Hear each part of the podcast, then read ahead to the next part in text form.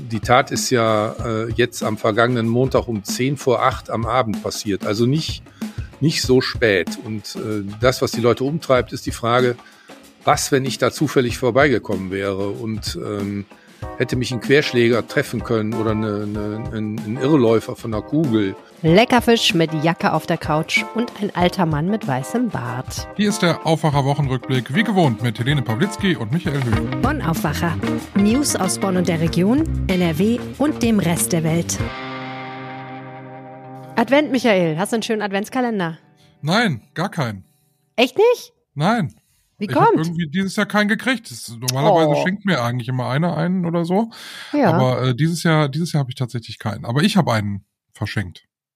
und? Was für ein? Einen selbstgemachten. Also Echt? wir wir diäten gerade und deshalb sind da ganz viele Süßigkeiten drin. Ja, so kleine Schokokugeln und so Sachen, die irgendwie äh, Oh. unglaublich viele Kalorien haben. Naja, gut, es ist ja Ad- Weihnachten, Advent, ne? Hast du einen Adventskalender? Ja, und ich habe mir extra einen ausbedungen, der keine Schokolade enthält, weil wenn ich jeden Tag mindestens ein Stück Schokolade, also wenn ich ein Stück Schokolade esse, esse ich auch das nächste Stück so. Das heißt, der Adventskalender ist sozusagen die Gateway Drug, die mich dann den ganzen Tag lang Schokolade essen lässt und äh, das möchte ich gerne vermeiden. Deswegen habe ich einen rubbellos Adventskalender Ah, und heute Morgen direkt erstmal eine Niete gezogen. ah, ich dachte jetzt 5000 Euro gewonnen oder so. Leider direkt Nee, nee. gewonnen, aber es sind ja noch 23 Chancen da. Unser erstes Thema hat euch besonders interessiert in dieser Woche, meist geklickt. Meist geklickt. So sieht's aus. Ein brutaler Mord auf offener Straße, nämlich in Krefeld. In der Innenstadt ist ein 42-Jähriger mit einem Kopfschuss getötet worden. Also wirklich etwas, was man sonst nur aus anderen Ländern oder vielleicht aus dem Fernsehen kennt. Viele Krefelder haben jetzt Angst, dass so etwas nochmal passiert. Die Krefelder Innenstadt ist ja schon länger mal eine Problemzone. Aber die Polizei kann beruhigen. Der Albaner, der dort getötet wurde, war kein Zufallsopfer. Jens Voss aus unserer Lokalredaktion in Krefeld ist jetzt da. Hallo Jens. Ja, hallo ihr zwei. Schön euch mal wiederzusehen. Wenn ein Mensch auf offener Straße mit einem Kopfschuss getötet wird, dann geht man nicht davon aus, dass das in Krefeld passiert, sondern in irgendeinem Krimi. Äh, ja, das stimmt. Und äh, das hat die Leute auch hier äh, schockiert. Das, äh, das sieht man vor allen Dingen an den Diskussionen und Reaktionen in den sozialen Netzwerken auf unsere Berichterstattung.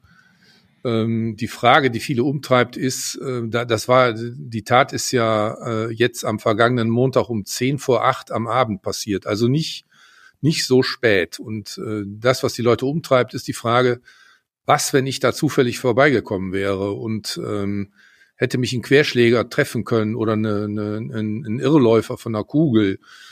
Und also das, das Unsicherheitsgefühl in der Stadt ist damit massiv gewachsen.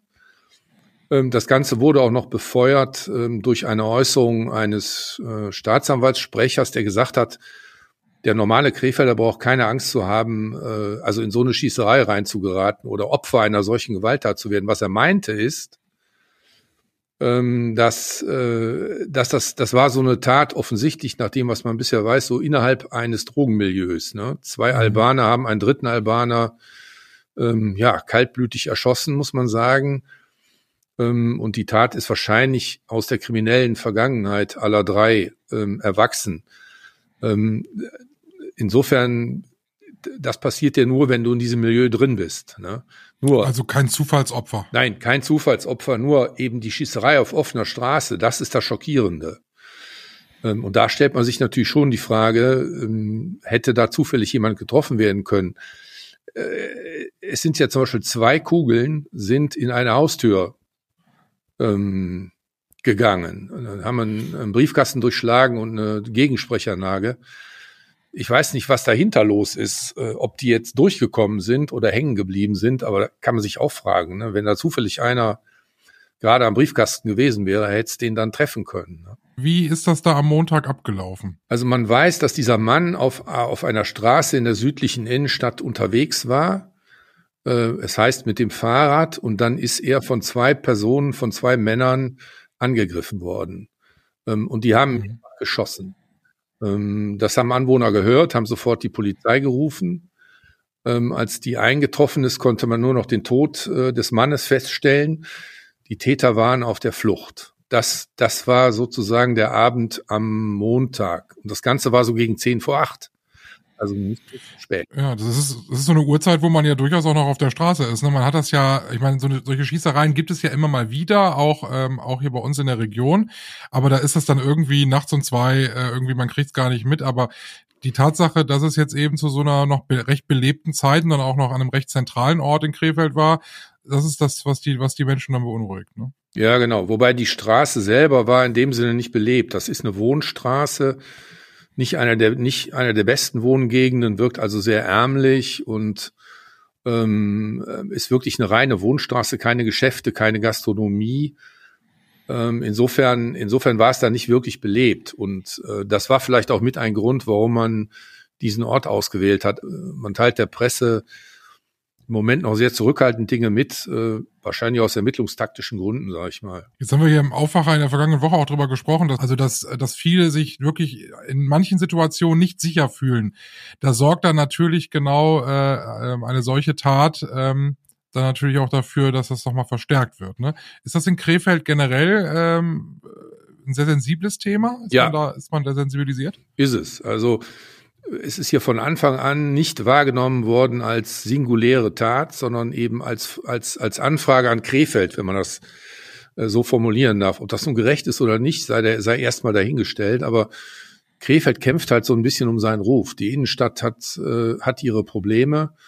Es gibt relativ viele Bettler, die oft als aggressiv und, und bedrängend empfunden werden. Es gibt eine sehr präsente, sehr unangenehme Drogenszene auf dem Theaterplatz und dieses Unsicherheitsgefühl, das ist halt groß. Es ist größer als die tatsächliche Unsicherheitslage. Das sagt die Polizei immer wieder. Die Zahlen besagen eigentlich, dass man jetzt äh, in Krefeld nicht mehr oder weniger unsicher ist als in anderen vergleichbaren Städten wie Mönchengladbach oder so.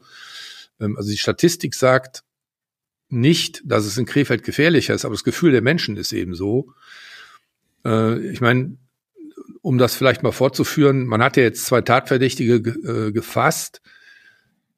Das ist ja eigentlich auch eine unfassbare Geschichte, wie wenn man sich das so vorstellt. Die sind gefasst worden zwei Tage später auf dem Theaterplatz, da wo die Drogenszene ist. Und ich sag mal, die Dreistigkeit und die Sicherheit, mit der die sich da bewegen, also erschießen am Montag einen Menschen und sind am Mittwoch auf dem Theaterplatz äh, in der Drogenszene und dealen wieder. Also da kann man, daran kann man ja sehen, dass diese Leute, dass diese Leute sich sehr, sehr sicher fühlen ne, in der Stadt. Wird das denn innerhalb von Krefeld auch zur Kenntnis genommen? Also tut man was dagegen? Es ist ja nicht damit getan, dass da die Polizei jetzt einmal oder zweimal am Tag mehr Streife fährt, sondern da sind ja auch, ist ja auch Politik gefordert. Da ist ja die Stadt gefordert, um, um was zu verändern. Da tut sich eine, eine Menge im Moment. Also man muss sagen, die Polizei für sich genommen tut auch sehr viel. Es gibt das sogenannte Präsenzkonzept Innenstadt, das also vorsieht ähm, eine, eine starke Präsenz der Polizei in der Innenstadt und die veranstalten auch viele Razzien, sowohl in der südlichen Innenstadt, wo es jetzt zu dieser Schießerei gekommen ist, als auch auf dem Theaterplatz selbst. Äh, also die Polizei tut eine ganze Menge, das muss man ganz klar sagen, nur eben nicht genug, um jetzt zum Beispiel die Szene aus der Öffentlichkeit zu verdrängen. Das ist vielleicht auch etwas, was die Polizei alleine nicht schaffen kann. Und die Stadt hat sich jetzt angeschickt, äh, das erste Drogenhilfezentrum für Krefeld zu eröffnen. Man will die Zahl der Streetworker drastisch erhöhen, um, um diese Menschen mehr zu betreuen. Man, hat, man weiß aus anderen Städten, dass es nicht reicht, einfach nur ein Drogenhilfezentrum zu eröffnen. Du brauchst auch Leute, die die äh, Süchtigen ansprechen, äh, die betreuen, die begleiten und sagen, geh doch dahin, bleib nicht hier. Ähm, und es gibt auch, ähm, ich sag mal, verstärkte Streifen, auch gemischte Streifen von Mitarbeitern der Stadt, vom kommunalen Ordnungsdienst und der Polizei. Das wird auch verstärkt gemacht und wird auch von der Polizei unterstützt, weil die sagen, das ist eine gute Sache, um dieses Sicherheitsgefühl in der Stadt zu erhöhen. Vielen Dank, dass du uns von den Ereignissen aus Krefeld aus der vergangenen Woche erzählt hast. Ja, gerne. Der Woche. Und jetzt wird's gesund bei uns im Aufwacher Wochenrückblick. Wir sprechen nämlich über Fisch. Ja, man denkt immer so, ne, dass Fisch automatisch gesund ist. Ähm, Ja. Ich weiß nicht, aber wenn man ihn so richtig schön paniert und frittiert, geht so dann. Ja gut. Der, der, der, Backfisch aus dem Wei vom Weihnachtsmarkt, der ist natürlich äh, nicht so gesund jetzt. Naja, ich meine, es sind natürlich trotzdem noch wahnsinnig viele gute Sachen im Fisch drin, ähm, die gesund machen und schlau machen und stark machen und so weiter und so fort. Aber wenn man ihn mit so einer richtig schönen öldurchtränkten Hülle aus Panade umgibt, dann hält sich das in Grenzen. Fischessen ist aber vor allen Dingen teilweise etwas ungesund für die Umwelt, nämlich für die Weltmeere. Und ich weiß nicht, wie es dir geht, aber ich muss echt sagen, wenn ich Fisch esse, habe ich manchmal ein richtig schlechtes Gewissen. Ja, ich gucke auch immer auf die Packungen oder weil ich, wir haben leider nicht so äh, den Fischhändler um die Ecke, wo man das dann irgendwie frisch kaufen kann. Da weiß man es dann ja auch nicht, ist da wenn man fragt. Aber ich gucke auch mal auf den Packungen, ob da irgendwelche Siegel drauf sind. Es gibt ja Mhm. unglaublich viele äh, Lebensmittelsiegel. Aber wenn dieses MSC-Siegel drauf ist, da habe ich schon, dann denke ich immer, ach, das kann so so ganz so schlecht dann nicht sein, aber das ist ja auch immer schwierig. Also es kommt ja auch immer auf den Fisch an. Ne? Genau, es ist echt kompliziert. Du hast aber natürlich recht, das MSC-Siegel auf Fisch, äh, kommen wir vielleicht gleich nochmal zu, ist auf jeden Fall ein guter Indikator. Ich wohne hier in der Nähe von vielen marokkanischen Läden. Da gibt's auch viel frischen Fisch, aber auch da ist es halt total schwer zu sagen, wo kommt er eigentlich her und wie nachhaltig ist er gefangen.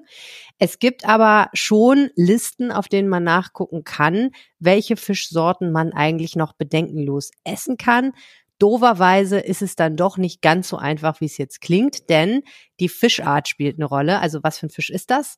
Und aber auch, wo ist er gefangen worden und wie ist er gefangen worden? Und da wird es schon wieder kompliziert, weil das steht auf vielen Verpackungen ja einfach gar nicht drauf. Und was für Fischsorten sind das so? Also ich bin ja so ein bekennender Seelachs-Fan, Hm. der wahrscheinlich nicht, Ja. der, weil der wird ständig gefangen. Ne? Ja, es ist alles sehr, sehr schwierig. Also wir haben die Liste ja auf RP Online. Ich empfehle da einfach mal drauf zu schauen. Wir verlinken das natürlich in den Shownotes. Ähm, was gut ist zum Beispiel sind Flundern, Riegerheringe, Rotlachs, aber man muss halt wirklich echt einfach auch nochmal gucken, weil es eben wirklich darauf ankommt, wo kommen die her und mit welcher Methode wurden die gefangen. Ähm, also beispielsweise, was okay ist, äh, ist Flundern, aber nur Flundern aus der westlichen Ostsee und dem Nordostatlantik nördlich von Island. Also es ist wirklich schon sehr spezifisch, gefangen mit Reusen oder Fallen. Also du kannst wirklich sehen, es reicht nicht, dass man einfach nur Flundern isst. Es müssen auch die richtigen Flundern sein. Riga-Hering aus der Ostsee, dem Golf von Riga und dem Nordostatlantik gefangen mit Fallen und Schleppnetzen, die nur oberhalb des Meeresbodens ohne Bodenberührung fangen, sogenannte pelagische Schleppnetze. Also man kann sich ja vorstellen, so ein Schleppnetz an sich ist nicht so, so, so, eine super Sache für den Meeresboden, weil er eben komplett alles abgeräumt wird, wenn das so über den Meeresboden gezerrt wird. Deswegen gibt es mittlerweile Schleppnetze, die über dem Meeresboden hinweg schweben sozusagen.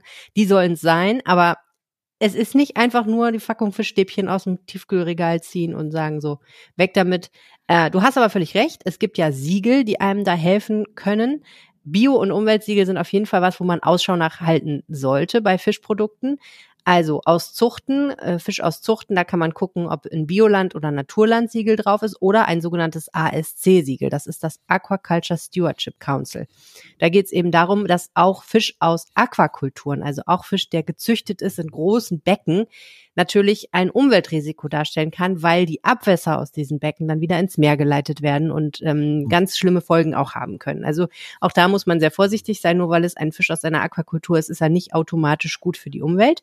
Aber mit diesem ASC-Siegel ist man eben auf der sicheren Seite und bei Wildfisch ist das MSC-Siegel tatsächlich noch die beste Orientierungshilfe.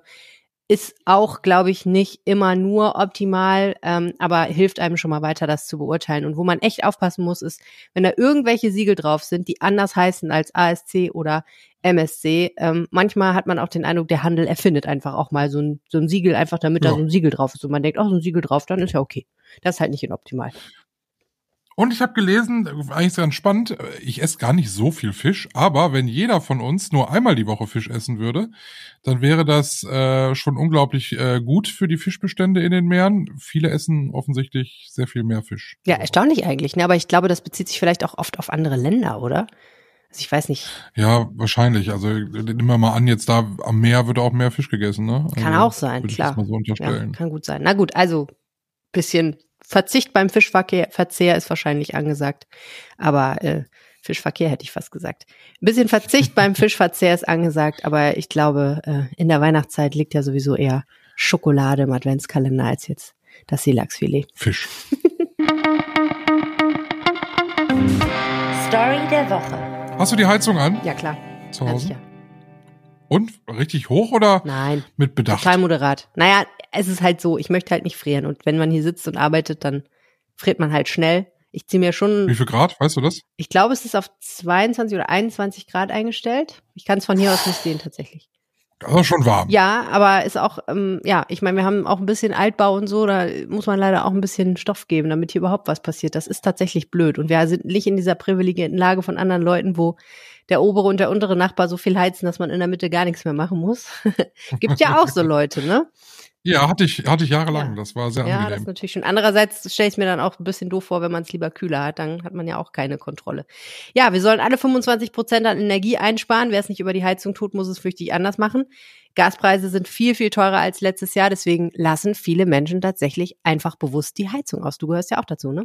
Ja, ich habe sie sehr lange ausgelassen. Ich habe sie inzwischen an. Äh, muss sagen, dass es so Tagesform und Tageszeit abhängig ist, ob ich sie vielleicht mal einen Tacken höher drehe, aber so an einem normalen Vormittag, früher Nachmittag oder so, da sind wir halt bei entspannten 19 Grad. Hm.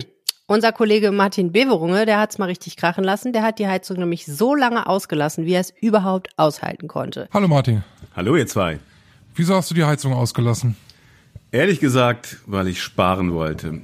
Mein Gasversorger hat mich ja informiert, schon zweimal, dass ähm, er von mir mehr Geld haben will. Das kann ich auch verstehen. Die Preise gehen durch die Decke. Aber natürlich habe ich auch ein bisschen an äh, die Menschen in Cherson gedacht, die äh, da wirklich in ihren zerbombten Wohnungen sind, gar keine Heizung haben. Ich habe auch oft unter der Dusche an die Menschen gedacht, die wirklich in, schon seit Jahren in Flüchtlingslagern leben und äh, wo es dann auch richtig äh, kalt ist. Und habe ich gedacht, jetzt probiere ich das mal selber aus. Wo ist denn meine Grenze? Und äh, das musste ich natürlich mit meiner Frau besprechen, weil ähm, ähm, Frauen frieren ja leichter als Männer. Das liegt an der äh, unterschiedlichen Muskelmasse. Muskeln erzeugen Wärme. Also Männer haben es ein bisschen wärmer als Frauen. Und aber sie hat gesagt, sie macht da mit. Und so haben wir dann äh, so in den äh, ersten Tagen, wo es kühler wurden, wurde die Heizung nicht angemacht und das ging auch eine ganze Weile gut. Der Herbst war ja anfangs erst auch sogar ziemlich mild. Das hat uns in die Karten gespielt, ne? So war das. Und äh, deswegen waren wir auch sehr optimistisch, dass wir das lange aushalten würden. Es hat ja auch lange gehalten, aber irgendwann kamen dann etwas kühlere Tage und die Temperatur fiel dann doch deutlich unter die äh, 20 Grad Marke. Und ja, da wurde dann äh, ein Pullover mehr angezogen und die Wärmflasche mit ins Bett genommen und äh, ja, all die Dinge, die man macht, äh, damit man nicht friert. Und das hat auch eine Weile hinge hingehauen und dann kamen die ersten äh, wirklich kalten Nächte und dann wurde es auch äh, kalt im Haus. Ähm, ich habe noch so ein äh, altes Haus, was keinen Keller hat und von daher kam die Kälte so ein bisschen von unten und äh, ja, wir, äh, wir haben dann äh, bei 14 Grad gesagt, jetzt ist aber mal langsam äh, Schluss. Da wurde es wirklich ungemütlich. Äh, da half auch kein, keine Heißgetränke mehr. Da kriegte man schlechte Laune und man war versucht, mehr Alkohol zu trinken, mehr Süßigkeiten äh, zu essen gegen äh, den Kältefrust, sage ich mal.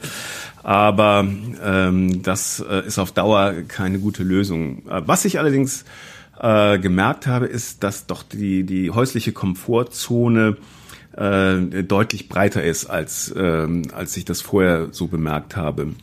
Man kann sehr, sehr gut bei, äh, bei 18, 19 Grad äh, wohnen und äh, auch wirklich es äh, gemütlich haben. Man gewöhnt sich auch an die, an die äh, Kühle, wenn es nicht gerade äh, äh, Kälte äh, daraus wird. Und von daher kann ich sagen, habe ich was gelernt. Hilf, hilft eine Winterjacke denn in, im Haus? Ich hatte, ich habe das ja auch gemacht. Ich habe bei 17 Grad ungefähr habe ich Schluss gemacht, weil da wird's dann unangenehm und hatte das Gefühl, ich kann so viele Jacken anziehen, wie ich will. So richtig warm wird's da einem nicht.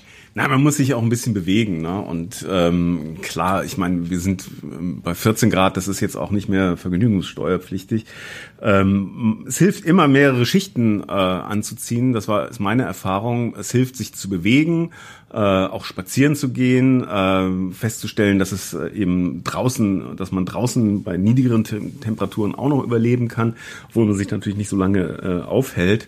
Ähm, aber ähm, ja, insgesamt kann man doch erstaunlich viel äh, äh, tun, um sich selber vor, vor Kälte zu schützen. Ja. Auf wie viel hast du es denn jetzt wieder geheizt? Äh, direkt auf 2021 oder hast du gesagt, auch die, die 18 waren gut? Nee, ich muss sagen, ähm, ich wollte auch gar nicht zurück äh, zu den äh, 2021, die ich vorher hatte. Ähm, ich äh, habe wirklich so, ne, so einen kleinen Wandel durchgemacht äh, und bemerkt, dass man äh, auch bei Temperaturen drunter äh, relativ kommod leben kann. Also ich sag mal, äh, ab, ab, ab 17 ist die Schmerzgrenze, 18, 19 sind wirklich fein. Und äh, ein, eine Konsequenz ist, dass äh, zum Beispiel jetzt alle, alle Räume, die nicht genutzt werden, nicht geheizt werden, dass die Temperatur in, äh, in den äh, anderen äh, Zimmern, wo wir uns aufhalten, äh, eben diese moderate äh, Grenze hat. Und äh, ich vermisse ehrlich gesagt nichts. Ist dir auch so gegangen, dass wenn du irgendwo reinkamst, wo gut geheizt war, also bei meinen Schwiegereltern zum Beispiel war sehr gut geheizt die Tage, wo du denkst, boah, ist das hier warm, obwohl es so warm eigentlich nicht ist, weil du ein anderes Kälteempfinden hast? Genau das Boah ist mir mehrfach entschlüpft, äh, weil einfach äh, der Unterschied äh, frappierend ist. Äh, ich erinnere mich auch an, an wie wir früher äh, auch Gas äh, wirklich verheizt haben oder wie, wie die Allgemeinheit damit umgegangen ist, wenn man in, in, in, in brüllend heiße Kaufhäuser marschiert ist, äh, wo die Luftschleusen äh, bei 50 Grad äh, einen äh, berieselt haben. Äh, oder ich sag mal, das Sparpotenzial, was uns jetzt auffällt, das ist ja eigentlich das Schöne an der Krise.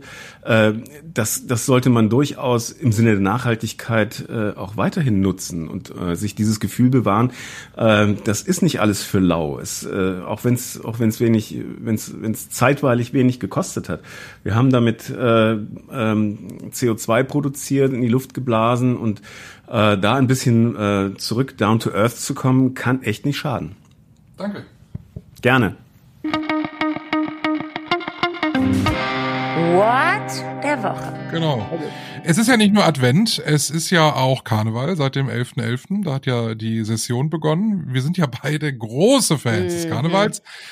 Not. Helene noch weniger als ich, aber äh, es gibt eine Geschichte aus der vergangenen Woche, über die viel diskutiert wird, nämlich äh, nicht Pferde und Karneval, das äh, kommt dann wahrscheinlich erst im Frühjahr, sondern Kinder und Karneval. So sieht's aus. Also es war wieder so eine Nummer, wo ich die Geschichte gelesen habe und total auf dem Baum war und Michael so, hä, was ist denn da das Problem?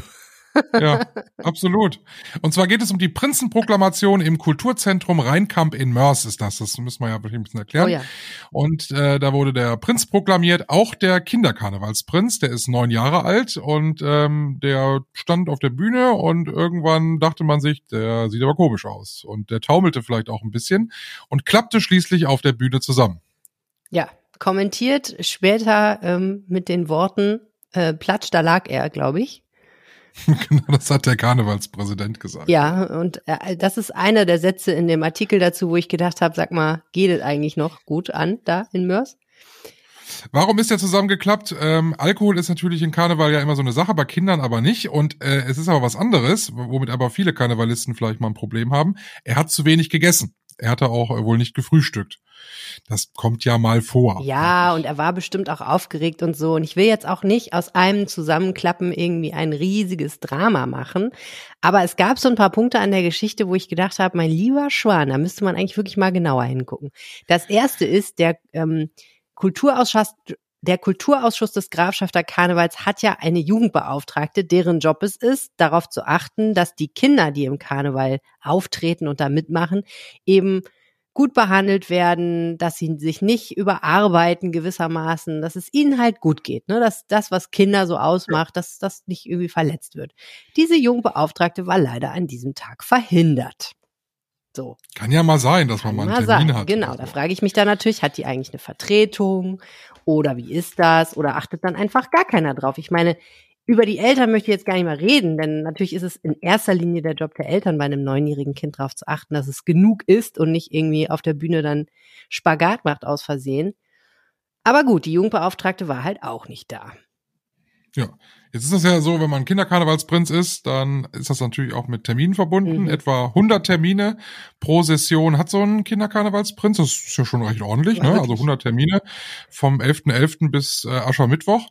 Und äh, man sagt aber, ja, wir versuchen das schon ein bisschen zu reduzieren, möglichst nicht mehr als drei Termine pro Tag, was ich tatsächlich an der Stelle auch relativ sportlich finde. Also wenn man drei, ja, die was für Termine das sind, drei so Karnevalssitzungen oder so macht, wo man jedes Mal natürlich auch in die Vollen gehen muss. Ist schon, aber gut, das ist, äh, versucht es den Kindern nur eben so angenehm wie möglich auch zu machen. Es äh, gibt ja zwischendurch auch mal eine Stärkung. Ja, weil, genau, bevor wir zu der Stärkung kommen, die noch ihre eigene Schönheit hat, lass uns das mal ganz kurz auf der Zunge zergehen lassen. Ich weiß nicht, wie es dir geht, aber wenn du an so einem durchschnittlichen Arbeitstag drei Termine hast, ich finde das schon viel, weil du musst auch bedenken, die sind ja nicht an einem Ort, die Termine, sondern die müssen ja auch hin und her dazwischen fahren. Ne? Und es ist jedes Mal wahrscheinlich aufregend. Die sind jedes Mal angezogen, vielleicht ist es draußen, vielleicht ist es drinnen. Das ist einfach anstrengend. Das wäre auch offen gestanden für einen Erwachsenen anstrengend. Und ich finde, wenn ich das schon höre, ne, möglichst nicht mehr als drei Termine. Es kann aber auch mal sein, dass es in der Hochsaison so acht Termine sind, ne? Na, das glaube ich. Doch, schreien die doch. Ach so. Warte. Entschuldigung. Es sei aber auch schon vorgekommen, dass das Kinderprinzenpaar in Altweiber achtmal von Veranstaltung zu Veranstaltung pilgert. Altweiber, ja, das ist aber doch auch dann der Tag. Also dann Ja, na klar. Ich meine, das ist los. natürlich in der. Spitze und so, aber das ist schon heftig, ne? Und also für einen Erwachsenen wäre das schon hart, aber für ein Kind ist das hart. Und dann kommt der Knüller. Da haben wir uns zwischendurch bei McDonalds gestärkt. ja, Ja. aber das sind Kinder und es ist ja Karneval. Na klar, und es ist auch kein Problem, mal zu McDonalds zu gehen. Aber das, es häuft sich, ehrlich gesagt. Der nächste Punkt an diesem Artikel, was die Verpflegung angehe, seien im Bus des Kinderprinzenpaars stets Speisen und Getränke verfügbar, nicht nur Cola und Süßes. Siehste, da ist auch eine Kohlrabi Da vielleicht ist auch eine. Kohlrabi vielleicht und dann kannst du dir ja ausrechnen, was so ein Kinderprinz dann so isst, wenn er so eine Kohlrabi neben einem Snickers liegen sieht. Ja, greift er dann zum leckeren Mineralwasser oder zur leckeren Cola? Ich weiß ja nicht, vielleicht kriege ich das auch alles ein bisschen in den falschen Hals, aber ich habe diesen Artikel gelesen und es, es wuchs in mir einfach so die Erkenntnis, dass das stimmt, was die Jugendschutzbeauftragte sagt. Wir müssen das aufarbeiten. Es wäre vielleicht eine gute Idee, mal drüber nachzudenken, ob das alles irgendwie so seine Richtigkeit hat, weil nur weil man ist, und ich meine, das ist ja Brauchtum, nur weil man es seit vielen, vielen Jahren oder Jahrzehnten oder Jahrhunderten so macht, ist es vielleicht dann im Lichte der modernen wissenschaftlichen Erkenntnisse zum Thema Kinder und Gesundheit dann doch eine gute Idee, nochmal drüber nachzudenken, ob das alles so wunderbar ist. Wie gesagt, ich will jetzt nicht aus einmal zusammengeklappt sein, irgendwie ein Schwächeanfall, will ich nicht gleich ein ganzes Ding machen, aber so insgesamt, so drumherum habe ich gedacht, ja, also so ein hyperventilierender Prinz könnte ja mal ein guter Anlass sein, um mal drüber nachzudenken, was man da so macht. Und das haben die ja tatsächlich auch vor. Die wollen nämlich ein Altersminimum einführen. Und das führt uns natürlich zu der interessanten Frage, wie alt sollte eigentlich so ein Kinderprinz sein, damit das überhaupt Sinn macht? Naja, er muss halt ein Kind sein, ne? Also es macht jetzt keinen Sinn zu sagen, er muss mindestens 16 sein, dann ist er kein Kinderprinz Eben. mehr. Also bei 14 ist eigentlich Schluss. Bei 14 ist eigentlich Schluss. Mhm. Ich finde neun Jahre, ist das, ist das zu jung? Es kommt ja ich auch meine, du bist an. Mutter, du siehst das nochmal anders. stimmt. Aber ich sag mal, als ich neun Jahre alt war, ich wäre, glaube ich, gerne Kinderkarnevalsprinz. Ja, aber das ist ja genau der springende Punkt. Na klar, sagt so ein Neunjähriger, der das vielleicht auch von sich aus will, sagt der nicht nein. Der sagt auch nicht nein zu Terminen. Der kann das auch überhaupt nicht einschätzen. Der kann seine Kräfte gar nicht so einteilen. Der kann das ja gar nicht überblicken. Und da ist natürlich klar, die Erwachsenen sind am Zug. Die Erwachsenen müssen dafür sorgen, dass er sich da seine Kräfte vernünftig einteilt, dass der genug schläft, dass der noch rechtzeitig ab und zu mal in die frische Luft kommt, dass der eben dem nicht zu warm und nicht zu kalt ist und dass der sich vernünftig ernährt an so einer Stelle. Ne? Das, das müssen Erwachsene dann lösen. Und ähm, klar, ich finde das auch total schwierig, weil du kannst jetzt vielleicht sagen, okay, äh, neun ist zu jung, ist dann zehn auch noch zu jung. Das kommt ja auch auf den Zehnjährigen an. Der eine Zehnjährige ist vielleicht ein bisschen anders drauf als der nächste. Ist elf zu jung, ist zwölf zu jung, da bist du ja ganz schnell bei 14 und dann ist nämlich Feierabend mit Kinderprinzenpaar. Ja. Ich glaube, es ist andersrum. Ich glaube, es geht nicht so sehr ums Alter, sondern ich glaube, es geht letztendlich darum, wie man dieses Programm strickt und ob man einfach auch mal sagt, Mut zur Lücke. Der Kinderprinz muss vielleicht nicht bei jedem Termin auflaufen, sondern man lässt dann einfach auch mal ein paar Sachen weg und man sagt, okay, mehr als zwei Termine sollten es nicht sein. Ich weiß auch ehrlich gesagt gar nicht, wie das mit Schule und so ist. Das werden die ja auch wahrscheinlich geregelt haben. Also naja, ich hatte den Eindruck, dass das noch ein bisschen aufzuarbeiten ist und ähm, es ist ja auch nicht nur in Mörs Karneval, sondern auch an anderen Orten. Also das ist natürlich auch nochmal spannend. Wie handhaben das denn eigentlich andere Vereine? Vom Karneval zu einem anderen Mal im Kostüm. Mhm. Das kommt. Bist du Nikolaus-Fan? Ja, Magst du Nikolaus? also pass auf, es ist ja so, ich habe ja am Nikolaustag Geburtstag. Oh, da gab es immer ganz viele Geschenke. Da gab es sowieso schon immer ganz viele Geschenke und als Bonus obendrauf noch den Stiefel voll mit Sachen. Das fand ich natürlich toll. Wobei ich sagen muss, ähm, bei uns war jetzt die Figur des Nikolaus an sich eigentlich nie so ein wirkliches Ding. Also da wurde nicht so furchtbar viel drüber gesprochen, eher so in einem religiösen Kontext vielleicht. Also mir wurde schon die Geschichte vom Bischof erzählt, aber dass ich jetzt so ein Bild vor Augen hätte von so einem Mann, der auch mit Knecht Ruprecht kommt und, und irgendwie ja das goldene Buch dabei hat und meine äh, guten Taten und bösen Taten kennt und ne, so die Androhung der Route, das war eigentlich nie so richtig so ein Thema. Bei euch? Nein, das ist ja aber, nein, überhaupt nicht. Also ich kenne Knecht Ruprecht noch. Also der war nie da oder so, aber da wurde, das wurde mal so am Rande erwähnt, aber nicht um, um einen jetzt Angst zu machen. Mhm. Ich meine, den hat man ja damals ja auch irgendwie in Filmen oder so oder so oder in Geschichten oder Ja, so. genau, hat man ich weiß ja noch, ich hatte so ein so gehört. Kinderbuch, da kam der vor, aber da war der, glaube ich, gar nicht so eine finstere Gestalt, sondern in dem Kinderbuch war das irgendwie so, der war irgendwie so ein armer Holzfäller oder so, der dem Nikolaus begegnet und dem irgendwie hilft oder so. Aber es war überhaupt jetzt nicht diese Gestalt, die dann so Angst verbreitet. Viel, vielorts wird's ja, wird der Nikolaus ja mit dem Weihnachtsmann verwechselt. Also das ist ja so eine optische Nummer, ne? Ich sag mal, ähm, Der weißer rote Mantel. Und rotes, und rotes Mantel. Hm, Kann St. Martin könnte ja auch noch. Also es ist ja irgendwie, äh, irgendwie ist es ja immer so, äh, sehen die ja alle gleich aus. Ja, aber es ist interessant, ne, dass Und, das äh, Brauchtum dann immer so bei so einem dickeren, älteren Herrn im roten Mantel landet. Ja, das war ja nicht immer so. Das finde ich eigentlich ganz spannend. In Köln, Bonn und am Niederrhein, da gab's tatsächlich mal Konkurrenz zum Mhm. Nikolaus. Und zwar die heilige Barbara. Weibliche Konkurrenz auch noch.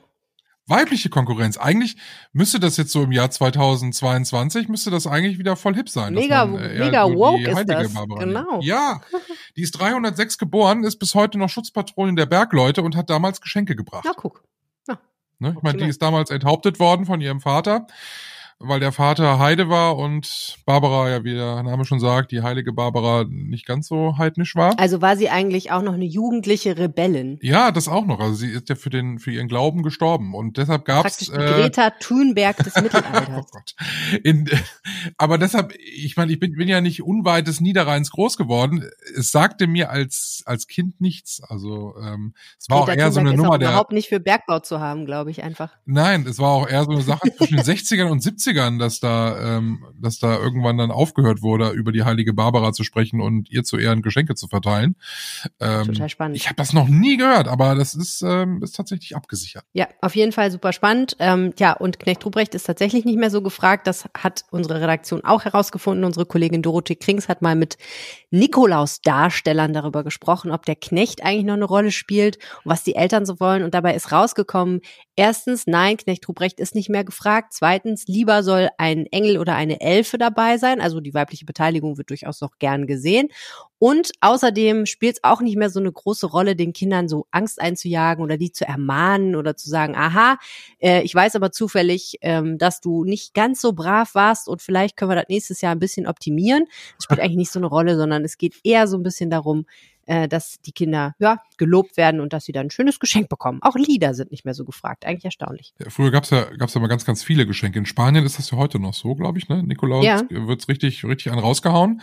Äh, Martin. Luther ist aber schuld, dass das in Deutschland nicht mehr so ist. Also früher war, äh, vor Martin Luther war Nikolaus auch äh, hierzulande ein, ein Riesending. Und da hat Martin Luther gesagt, nee, nee, also lass uns das mal schön hier auf Weihnachten beschränken. Das Christkind ist Ja, kann ja neutraler. im Namen aller Eltern nur sagen, danke Martin, weil wirklich, wenn du jetzt auch noch am 6. Dezember einen Geschenkehaufen hinstellen müsstest, erstens finanziell, zweitens logistisch würde mich das Ja, komplett überfordern. das stimmt. Wie viele Schuhe soll man rausstellen, ne? Auch das. Ja. Ich habe früher mal So Mandarinen, Schuhe ge gibt's gar nicht. ich hab früher Mandarinen gekriegt, das war ja aber furchtbar. Ich denke echt drüber nach, mein Kind ist anderthalb, ne? Was tue ich der in den Stiefel? Tja. Tue ich der Süßigkeiten in den Stiefel? Mandarinen findet sie ja noch eigentlich ganz toll, ne? Also eigentlich die optimale Gelegenheit, sie mit Mandarinen abzufüttern. Genau, wird so eine Mutter, die, glaub, die mach ich. Obst verschenkt. Naja, zumindest jetzt noch. Ich meine, in einem Jahr wird das wahrscheinlich auch nicht mehr ziehen, aber jetzt im Moment findet sie eine Mandarine super geil. Insofern Ja, dann optimal. versuch mal eine Melone, da hast du dann auch mehr. Aber kriege ich eine Mandarine in ihre winzigen Gummistiefel? Ich glaube nicht. Doch. Da müssen kleine Mandarinen sein. Ich weiß nicht. Okay, also das Problem löse ich noch. Bleibt noch der Blick aufs Wetter. Drei Grad, wolkig, aber 30 Prozent Regenwahrscheinlichkeit könnte also trocken bleiben. Das ist der Samstag. Der Sonntag ist ähnlich. Ihr müsst allerdings damit rechnen, dass es vielleicht nachts in der ein oder anderen Gegend Frost gibt.